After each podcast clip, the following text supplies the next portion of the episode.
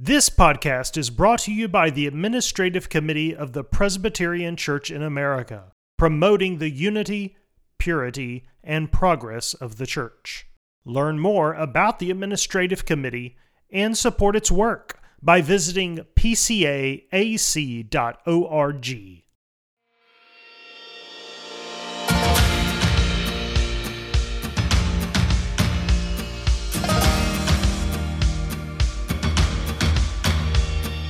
Welcome to Gifts and Graces. All Christians have communion in each other's gifts and graces, says the Westminster Confession. So, on this podcast, we help you and your church benefit from the gifts and graces of other parts of Christ's body. Each episode, we bring you a seminar, sermon, or discussion from church leaders across the country and around the world designed to promote the unity, purity, and progress of the church. This is Gifts and Graces.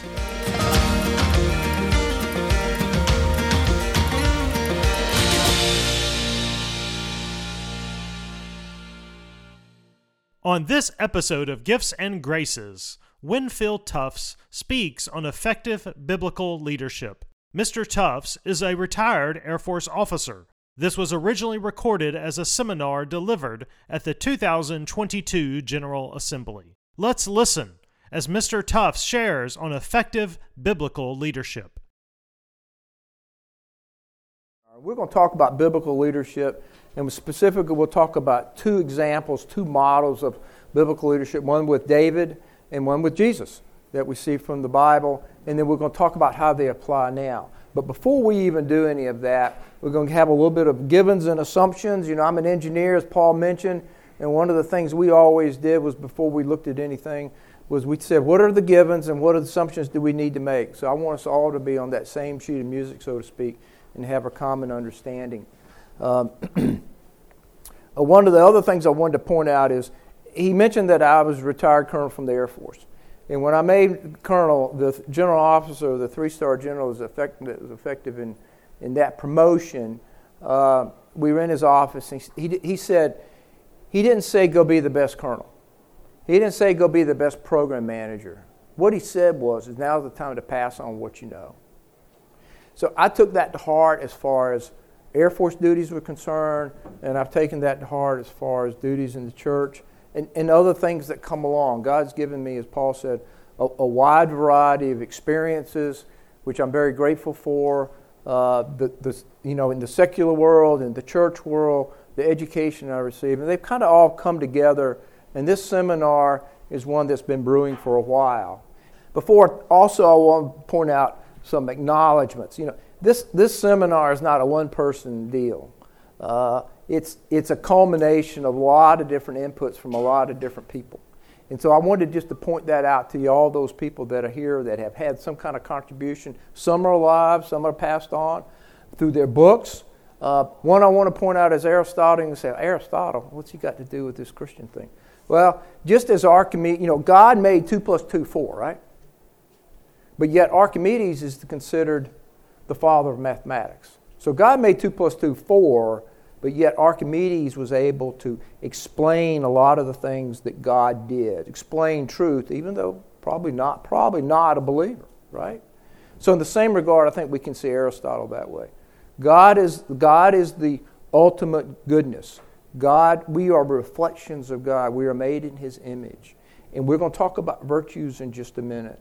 And so, what we're going to learn from Aristotle is his explanation of character and virtues to help us understand. And why Aristotle? It is his ethics, his, his explanation of ethics and morality and virtues that continues today from antiquity. And we use that today as we, as we teach people about ethics and morality. So, another example of somebody that probably was not a believer, but yet explains to very detail something that God created. Now, some of these assumptions are, I want to get to right now givens and assumptions. First of all, leadership is not a leader selfie, right? It's not about us. It really isn't. You know, we see pictures of leaders and they're in the in the stadium, and I'm not going to name who they are, and they're taking all these selfies, and people are saying things about them. it's not about them and it's not about us. It shouldn't be. It's about the people that we're leading. It's about our congregations. It's about our people under our care that God has put under our care. It's about us leaders doing things where we're always holding up these our people in our congregation and wanting the best for them at our sacrifice. One of the things about being effective leadership, there's always a destination. You know, I remember when my kids were playing baseball, there was, you know, the baseball dads would be out and about along the fence, and you heard somebody say, Hey, look, Johnny, be a leader out there. And I always thought, does little Johnny know what that means? He probably just means be the boss and tell people what to do and go here and go there and that kind of thing. But the fact of the matter is, leadership is about change. It's about moving people and engaging people and shepherding people or congregation, organization from one spot to the other. It's about change. It's not about management where you're just shuffling resources, but it's about movement and change. And the question that I think we have to ask ourselves as leaders what is the destination? Where do we want our people in our congregation and our church as a whole? Where do we want them to be in a year? Where do we want them to be in three years? Where do we want our church and the people in our churches to be in five years from now?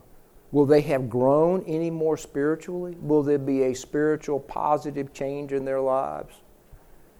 If we're working in a leadership role in a congregation, then we should be shepherding and helping them grow so that indeed in three years or five years from now, there's growth. They're flourishing in Christ more then than they are now today. The congregation is more biblically, biblically healthy in three years or five years than it is today. So if we know about that, right? We understand that. If we think through that, do we are we thinking about it deliberately? Or are we just going along and doing the same things we do day in and day out? Rhetorical question. I know what I did. I was thinking about it day in. Same thing. I didn't necessarily have a plan. You know, I, I, I we moved to Atlanta from where we were in Warner Robins, and so I stepped down from being an elder at House Houston Lake Presbyterian and and um, in inactive status, and so it gave me a lot of time to think. And you're going to hear some stories, a couple things in here every now and then where I've been able to sit back and reflect. And now I understand part of the reason why it's important for elders to rotate off the elder board, and I should have rotated off sooner, just to learn some of the lessons that we're going to talk about. Good leadership principles apply at churches too. Now, you, we all hear about the five lessons to be a great boss and a great leader, and these principles, and, and, and, and so many things on the bookshelves. And there's true if they work in organizations, they work in churches. After all, churches are organizations too. But I got to tell you, the more I study leadership and the more I read my Bible through a leadership perspective, I'm beginning to think all good leadership principles originate in the Bible somewhere.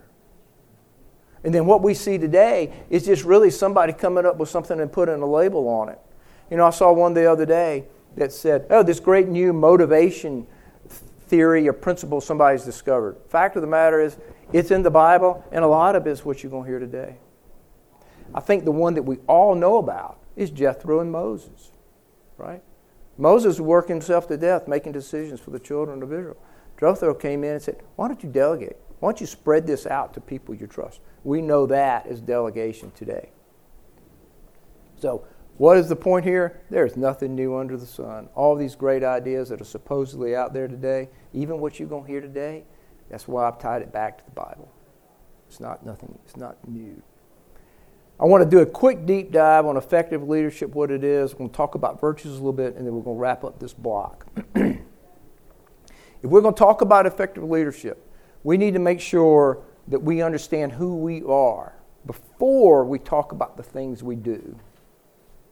Who we are, how we define ourselves. We define ourselves in terms of character because we, you know, character is states of being, right? We are virtuous.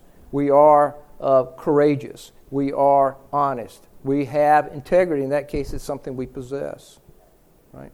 We are temperate. God is patient. We are patient. Those show our virtues.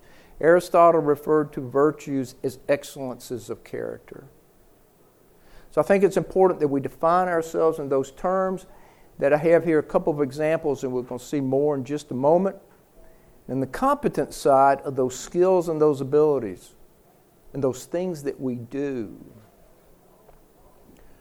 What we do are manifestations of who we are. Right? Really. If we're the boss and we see a need in an organization, are we going to go fix it? Hopefully we will. Hopefully we'll address it. If we're the boss and we realize that maybe I'm not as skilled as I ought to be, but I value my organization and I care about my organization, then I'm going to work on some skills myself so I can do better for my organization. I can perform better in my job because my organization is important. In Dr. Mohler's book, Dr. Al Mohler, I'm sure many of you heard him, The Briefing, right? He writes in here the value of character and competence, and that's really what this is all about. Two chapters on character and virtues, and the rest upon are written about what it's like the, the leader in communication, the leader in media, the leader in other things and skills involved. Come on in. Are there any extra handouts with any extras? There are two handouts. Uh, please take one copy of each. And he talks about that. When I was at Antioch University getting my PhD in leadership and change, I had a professor there that said there are two errors leaders can never recover from error of character an error of competence. The more I thought about it, I realized you've got to have both of those have to be present in order to be effective leader. If one is zero, effective leadership is zero. But if both are there, and that means it's multiplicative, right? If both are there, they're going to multiply each other and they're going to build on each other, and effective leadership would be even stronger. So it's all the more important that we as leaders are striving and praying about character, our own character, and asking God, help me be more virtuous like you are. Help me to have more courage and have integrity and more caring. Help me be humble. I, you know, I don't remember the last time I asked God to help me have those, show those characteristics of Him, which we refer to as common attributes. I have to admit, I haven't asked Him very often for that. And that's a question I would char- challenge you all with, and that is have you asked him that too? And that's really important, and I'm going to tell you why here in just a moment.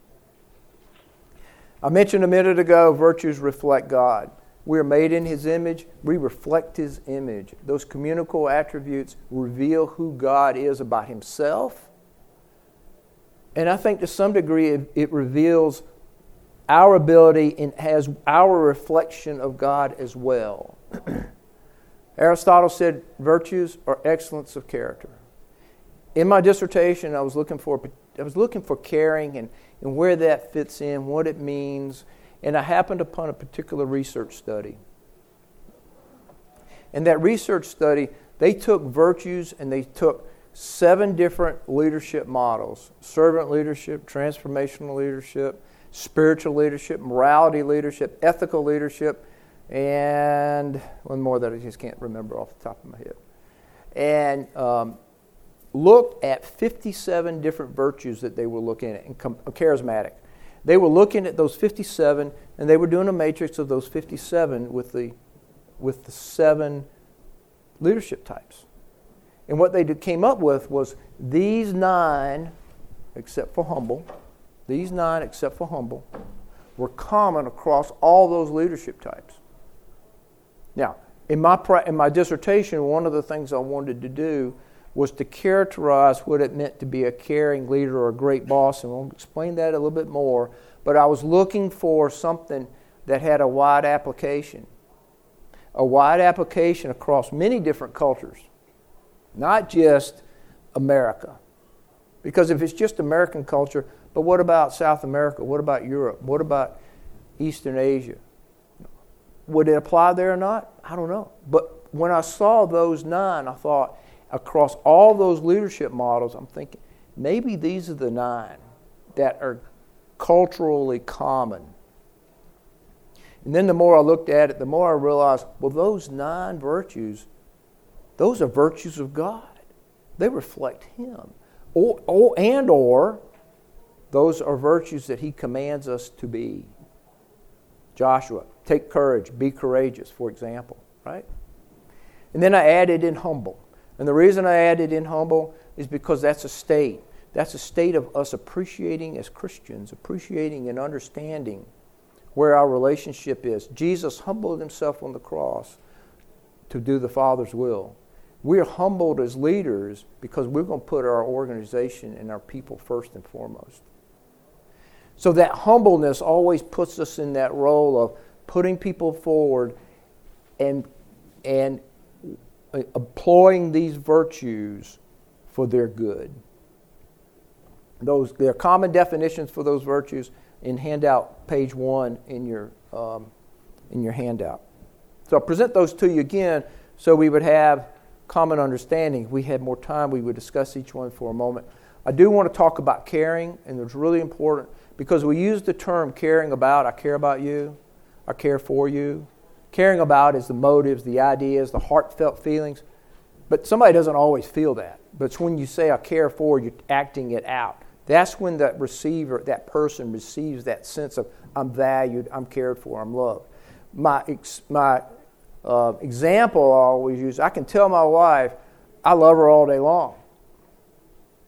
And after a while, maybe she believes me, maybe she doesn't. But when I clean off my dresser or I clean up my office, she really feels it. She doesn't feel it like she nor- like normally when I just say I love you, but when I do those things, she really feels it. Believe me, we had that conversation yesterday. All right. Hey, these are really important assumptions that I, am not sure that I've thought, realized until maybe just a few weeks ago. I really believe that when members entrust, they entrust themselves to our care, and I think it's important that we realize that as leaders. When they come into our congregations, they're hoping that they're going to be cared for, they're hoping we're going to be friendly. They're expecting us to speak the word of truth. They're expecting us to be honest, right? They're expecting us to have integrity. And if they don't see it, what do they do? They leave, or worse, they stay and grumble. We don't want that, do we? When was the last time you had an interview with somebody for a job? Were character traits and virtues discussed? by either one? Probably not. I've never had that happen.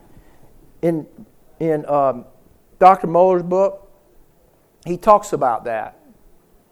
He talks about how important it is for both to be there, for virtues to be part of who we are. We are drawn to people that have virtues, virtuous people. Well, in the same organization, when we work for somebody and they're not virtuous, and we don't, for whatever, wherever they feel like we've let them down, we leave or those people leave. So I offer that up to you for consideration and ask, so that you will ask, we all need to ask ourselves, am I reflecting you, Lord, like you want me to? And, and so then what's our response to these? Is it that question or is it another similar question? So now I'm moving to caring leadership. Uh, I'm hoping, I think we'll have a few minutes at the very end, so if you have any questions, please write them down and show them to me. Right. Caring leadership is that intersection between people and mission. It's all about keeping people important and keeping the mission of the organization important. If one is too important, it gets out of balance. If the other is too important, it gets out of balance. Aristotle said what? He said that a virtue is the medium between two vices. So, too much people making them happy is going to skew it one way. Too much mission says the people aren't important. It's going to skew it the other way. So it's how do you do it both? And caring leadership does that. We'll explain. It's a balanced focus on what's important. Now, here's our model for that it's David. God chose David to lead his people. And in Psalm 78 72, it says, With an upright heart, he shepherded them and guided them with his skillful hand. There are three components of that statement. Upright heart, that reflects David's character. And we know that he was a man after God's own heart. We know, even despite his sin and his failures, he maintained that character, that integrity of his heart. Because in 1 Kings, God talks to Solomon and he talks about David being, having an upright heart, integrity of his heart. The second one is a skillful hand. We know how skillful David was in war, right? We know, we know he was a skillful shepherd. One of the reasons we know that is because God used David and his skill to write the 23rd Psalm, to talk about the interaction between God and as the shepherd and him as the sheep. And God, what God does and how he responds. We also know that David was pretty good with the slingshot, too, right? So he was good at a lot of things. He had some real skills. One of the things I think it's really important is we think about shepherding in the verse, it doesn't say David um, was the authoritative leader. It doesn't say that he, it doesn't even say he led, does it? It said he shepherded them and guided them. So I have, when I read that, I thought I had mental images of David being with the flock, out in the field, walking around in the midst of them, maybe, maybe spending the night with them at night, keeping the wolves away, providing for them, all those things, caring for them, taking that action, right? So the question we all have to ask ourselves is are we shepherding the people that are really under our care? That God has placed under our care? Are we really doing that? Or are we just going through the motions? I got to tell you, I was going through the motions too much. So, my dissertation was High People, High Mission The Power of Caring Leadership is Experienced in the Air Force. And that is where I, this is all started, and that this started, and then I, the, the, I realized the origin of this was David, the one we just talked about. I was at a going away party for the president of Antioch University. He was retiring, and all these people had great things to say about it. I mean, I, it was over the top goodness. this one woman said, I, my office was a closet. But President, I forgot his last name, Smith, came to see me. He sat in my office. He sat there a long time. He took time out of his busy day and spent time with me. And she was, you know, low man on the. She was. Her point was she was low lady on the totem pole, but the but the big boss came down and spent time with her in his in her tiny office. It meant the world to her. So the more I thought about it, I said, you know what? I don't know if I've ever read a book on what a great leader is. We read these about, as I mentioned earlier, you know, the five steps to success and, you know, this, you know, Jack Welch and the things he's done and, and all those other kind of things. But when we really get down to the nitty gritty, what are the things we do as great leaders that impact our, our people, our team, our congregation, those people under us, like this particular leader did at this going away. So that was the genesis of my, of my research, which turned into this dissertation. So I went back home and I, I, I engaged 15 colleagues. It just turned out that was the number. It started about one or two or three, and eventually it turned into 15. And I asked them all, How many great bosses have you had? Every one of them, two or three. Now, these are senior, these are either retired Air Force people or, or very senior Air Force people. And, and in the Air Force, the person moves every two or three years, the boss above them every two or three years, and then the boss above them. So, really, you can have a person can have 25 or 30 bosses that you're familiar with and know you and you know them over the course of her career. So, to say that only two or three are great, here we are, military organization supposed to be all about leadership. What the heck, over? What, why? Why so small? So then I asked them, what was the difference between the great ones and the not so good ones, and the good ones? And they all said, first thing out of their mouths, they cared about me and they cared about the mission. They cared about me and cared about the mission. And I, I was expecting, they had vision, they had sacrifice, they had all these things that we see on TV but as they cared about me and they cared about the vision, they valued me. And they valued the organization. I'm ad libbing here a little bit. But they showed the organization was excellent and they valued me. So then I asked them, So how did you respond? And every one of them said, I'd do anything for that guy or lady. I'd work hard, I'd sacrifice. One guy said, I'll take a bullet for that guy. So that's what my dissertation was about, was trying to understand what it is that goes into these kind of actions. There were 67. So, so the dissertation itself found out that the cared about me really had two components personally and professionally. Personally, they know about me, they know about my family, they know something uh, personally, they take a personal interest. Professionally, they take a purchase, personal interest in my the growth of me professionally, my job, and my career, making sure I'm able to do my job.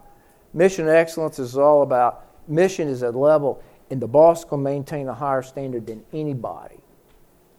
There's no cutting corners. We're going to do the job, and we're going to do it right. And if we don't have the training, including myself, the boss is going to go get it. And then the last one is empowering the organization, doing things where the organization is empowered to pursue mission excellence and care about each other within the organization. The two highest scoring things, I did interviews and did a survey. The two highest scoring attributes or actions on the survey were when the going got really hard, the boss was right there. And the boss praising people in public were the two highest scoring things of all of the actions that great bosses did. You'll find in your handouts there are 67 carrying actions across those four components. And it should be handout two and three. And I'm going to show you a sample of those 67 in just a minute. There were 15 responses stronger relationship with the boss and stronger uh, job performance. That's also in your handout. That should be number three. So, two of these, and then number three is that one. One thing I wanted to point out about the the importance of being of personal. I read an article just the other day about Clarence Thomas. And, and, and Justice Sotomayor, now they clearly are on different just uh, judicial philosophies, but she was defending him um, with some people who were negative toward him. And she said, Justice Thomas knows everybody in the department. He he walk along with somebody and know something about them, ask them how they're doing, how their family doing, how school doing, something like that. But he knows everybody in that part. So she was defending her friend, even though they disagreed politically. Those are, the, those are samples of some of the biggest ones about the actions, the most impactful actions. Very specific, not abstract, like care about or care for, my methodologist and for my dissertation drove me to get down to very specific things for the survey so I could see the impact. And those are some of those 67, they're in your handouts. Now, how about the, care, the responses? Now, uh, let me back up one question. Wouldn't you like to have a boss that treated you that way? And I gave a version of this seminar to some of Middle Georgia State University students, and they all said, Man, I wish my boss would treat me this way. This is the responses that we got through the, through the research of people that worked for these great bosses. And when I look at that, wouldn't we want this for our team? Wouldn't we want something like this for our team? The question is how do we go about creating an environment where people in an organization feel this way? I think we as leaders always need to think about what that environment looks like. In general, that environment is this. When our team members wake up in the morning, they can't wait to get to work. It's a church, they can't wait to go to church and see their fellow Christians, their, their brothers and sisters in Christ. They can't wait to pursue the mission event or whatever the task is because of the enjoyment they get out of it and the, the um, environment that they have. Now, I mentioned a minute ago these, these eight, nine plus humble uh, virtues, right? And in a sense, it's like an orchestra. And we all have these virtues, they're God given. It's almost as if it's God's fingerprint on us that lingers after the fall. Now, we know David sinned, we know he fell. He wasn't always virtuous in that sense. And we're not always virtuous either. But we, we can be more virtuous as we pray and ask the Lord to help us be a greater, bigger, better reflection of Him. So, situations where all the virtues are present, these are at one time. I think we can make that argument. And it depends on the situation. One is going to stand up and be more prominent than the other. In our value system, caring from a humble perspective will be the one that orchestrates these particular these virtues and when we act in certain ways what we do based upon who we are and our character now if we change that model a minute ago that picture that i showed you and we're going to apply use use that in the church church is an organization right people are motivated to do various things we're going to change that to this so whoops so we have great leaders in our church. What do we care? We, we hope great leaders care about people. They care about the church's mission, personally and professionally. You say, well, how does a, how does the church care about people professionally? Well, one, senior pastor has people that work for him. So there's a professional aspect of that in helping. You know, Paul here, he's got a uh, uh, intern, pastoral intern, right? So he's going to help him grow. He's going to help turn him into a, a, a great pastor, just like Paul is. He's got an admin staff. He's going to help that admin staff grow professionally. But what about somebody in the congregation that's a more senior accountant and there's a junior accountant? And somebody brings them together in the organization. I'm hoping that senior accountant will be a mentor to that junior accountant and bring him along professionally too. Uh, care about the church's mission. We want the church to grow and be a healthy a biblically healthy church, right? What does that look like? Well, Mark Dever's books, Nine Marks of a Healthy Church, is a really good place to start. He's got a complement to that book called How to, How to Make a Church Healthy. I forget exactly what, but it's the second book, it's more the how to. This defines it. His complement book talks about how to become a healthy church. I'd recommend it. And then how do we empower their congregation to pursue being a healthy church, to pursue caring about people, caring for people, doing those things that are important in people's lives in the congregation where they feel valued? So that, what will we end up with? Wouldn't we end up with a stronger relationship with leadership in the church? More, more willingness to follow their direction, more willingness to follow their vision? more engaged, biblically healthy congregation? Wouldn't we all want that as leaders rather than having to always twist somebody's arm to help out? All right, so here are uh, seven specific actions associated with caring leadership and shepherding a congregation. A longer list is in your handout. Uh, yeah, it's in your handout, handout number four. A longer list is there I'm presenting it here just, just for you all to get a sense of what those kind of actions are. Remember, we talked about character and actions flow from it.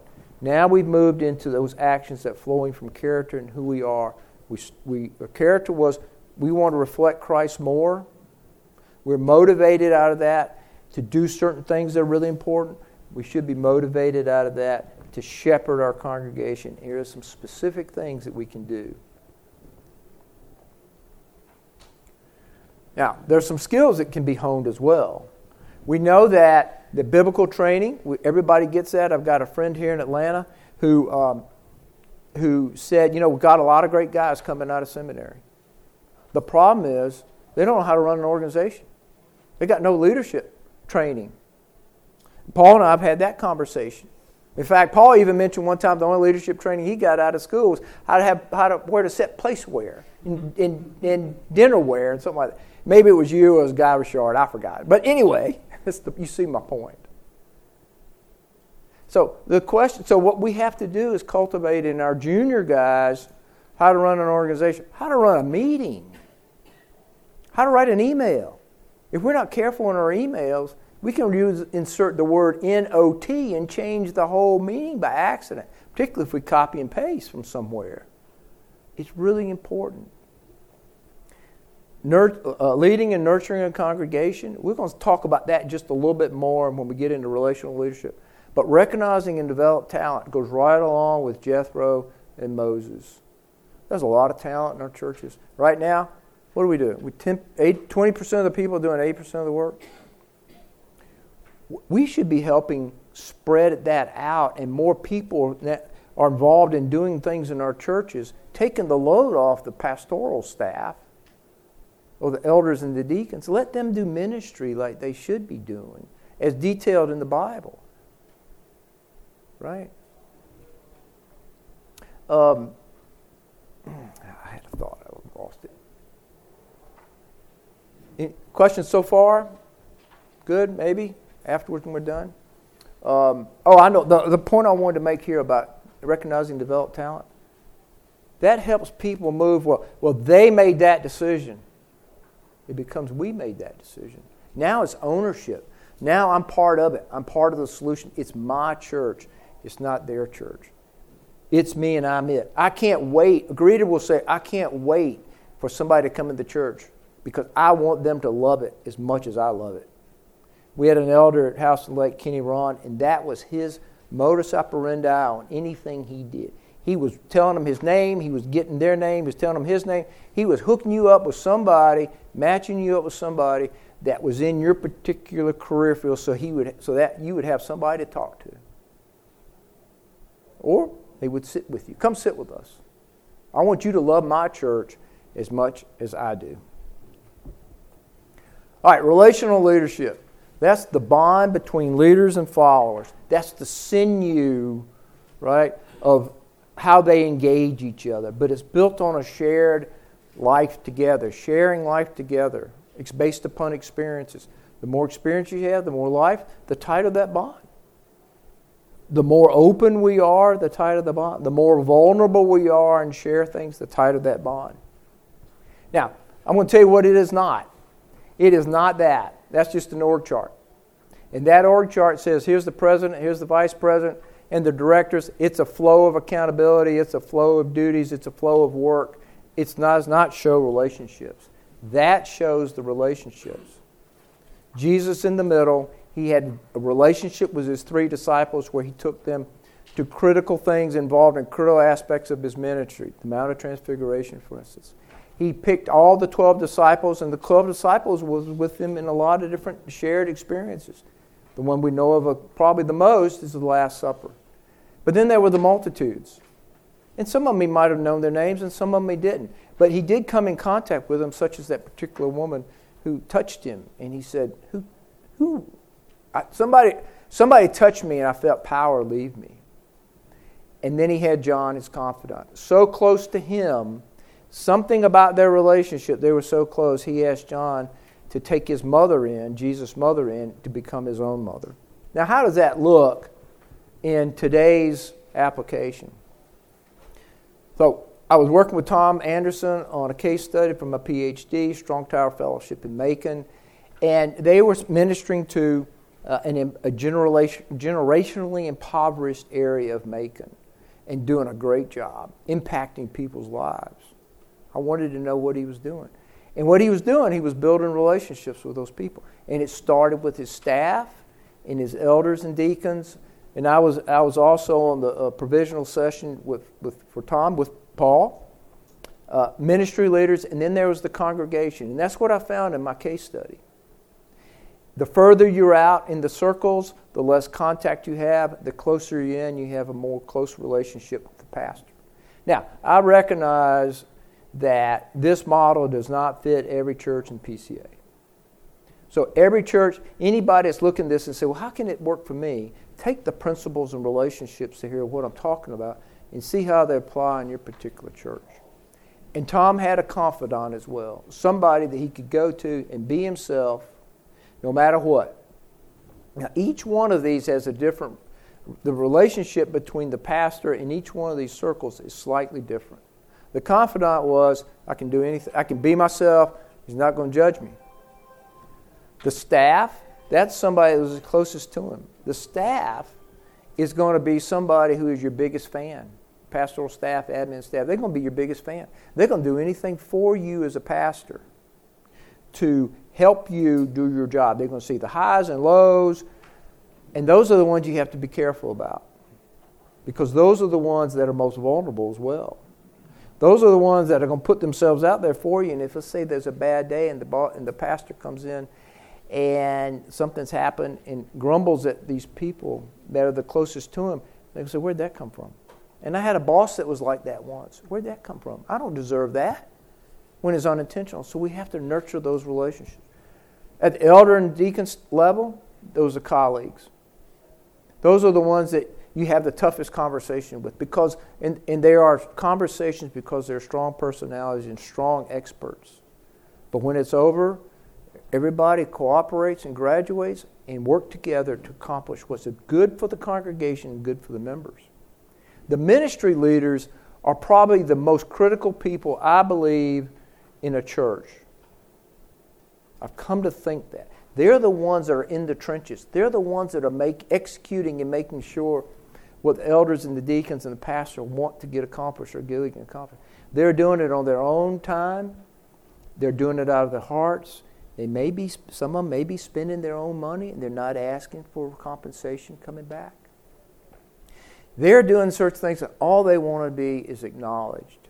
They want to be thanked and they want to be told that doing a great job. Thanked and told a great doing a, doing a great job.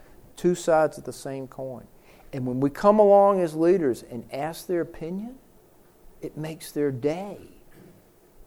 Because sometimes these people are forgotten they're just taken for granted sometimes because they're, all, in a, they're not invisible, but they're not in that formal leader role. But they're doing so much. They're Sunday school directors, VBS director.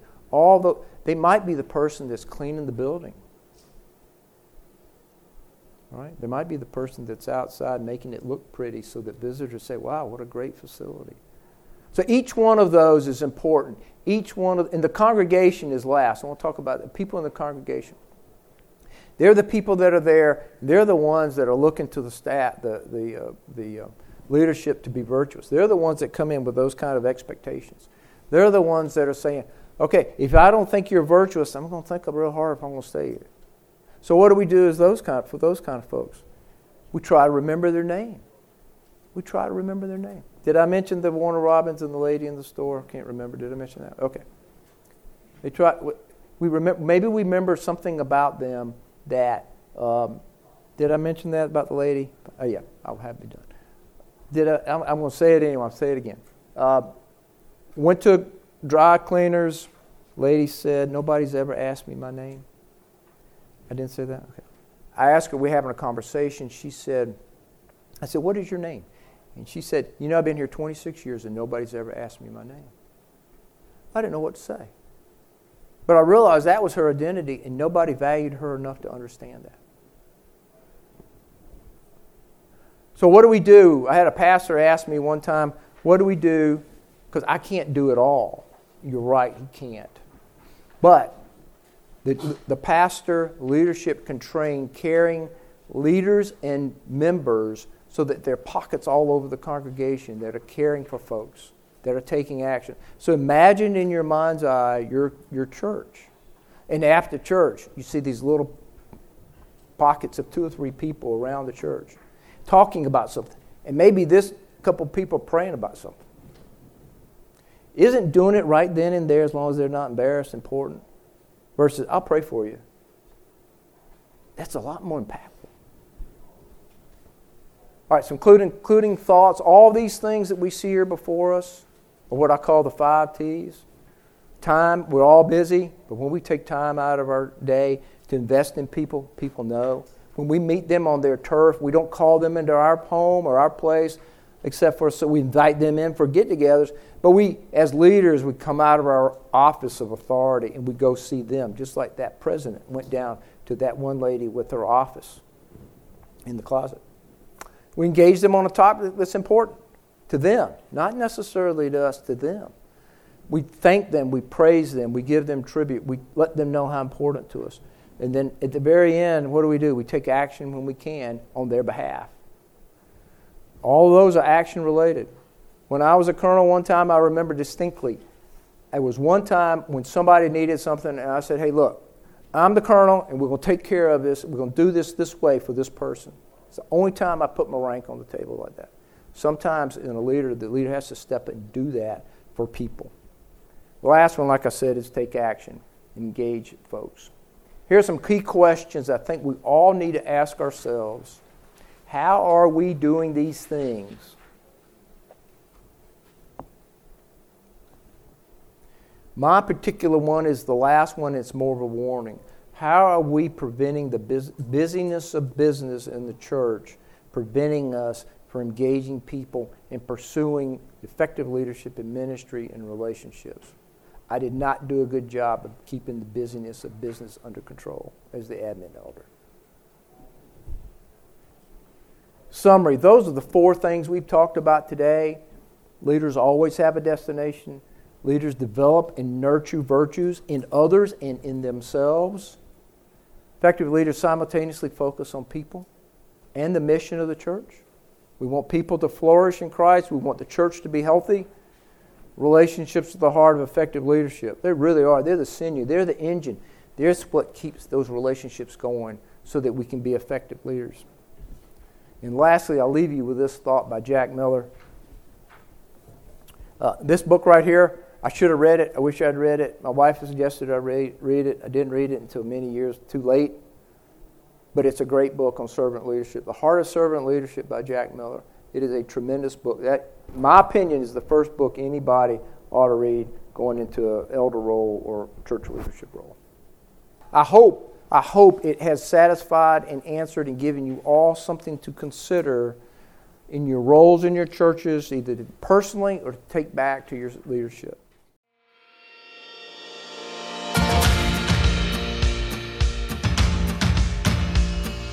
You can hear more talks like this by subscribing to the Gifts and Graces podcast. You can also hear more content like this by attending a seminar at General Assembly. They are free and open to the public. Find out times and locations by visiting pcaga.org. Thanks for listening to Gifts and Graces.